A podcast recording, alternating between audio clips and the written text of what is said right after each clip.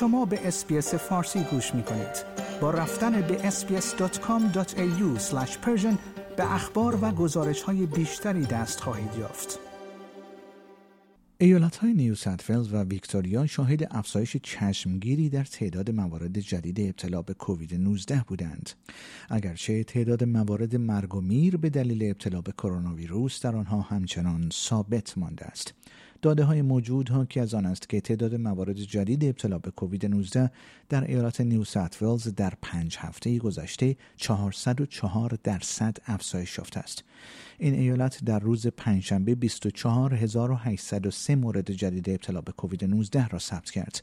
این رقم نسبت به 4916 مورد گزارش شده در روز 21 فوریه افزایش شدیدی داشته است.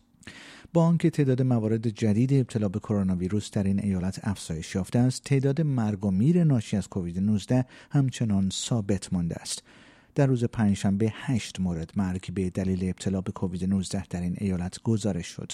این رقم در مقایسه با هفت مورد مرگ در 21 فوریه تفاوت چندانی ندارد. در حال حاضر 1180 بیمار مبتلا به کووید 19 در بیمارستان های این ایالت بستری شدند. 43 نفر از آنها در بخش مراقبت های ویژه بستری شدند.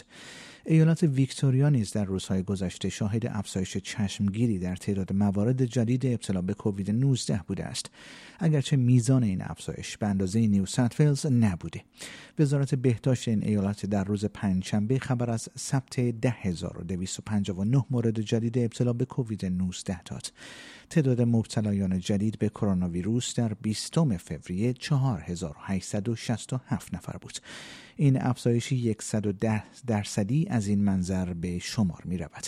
با این حال تعداد مرگ و میر ناشی از کووید 19 در ایالت ویکتوریا نیز ثابت مانده است.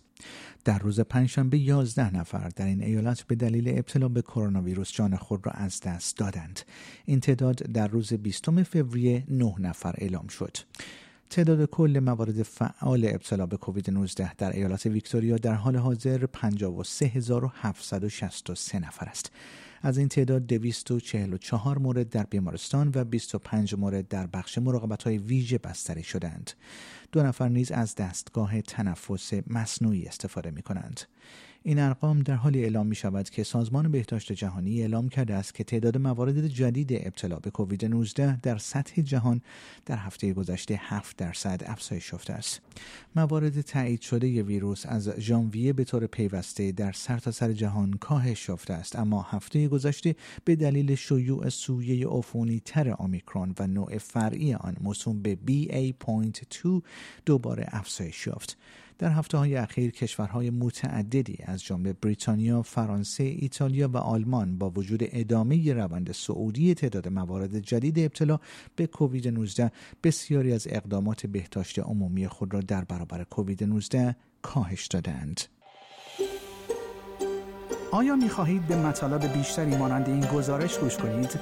به ما از طریق Apple Podcast، Google Podcast، Spotify یا هر جای دیگری که پادکست های خود را از آن می گیرید گوش کنید.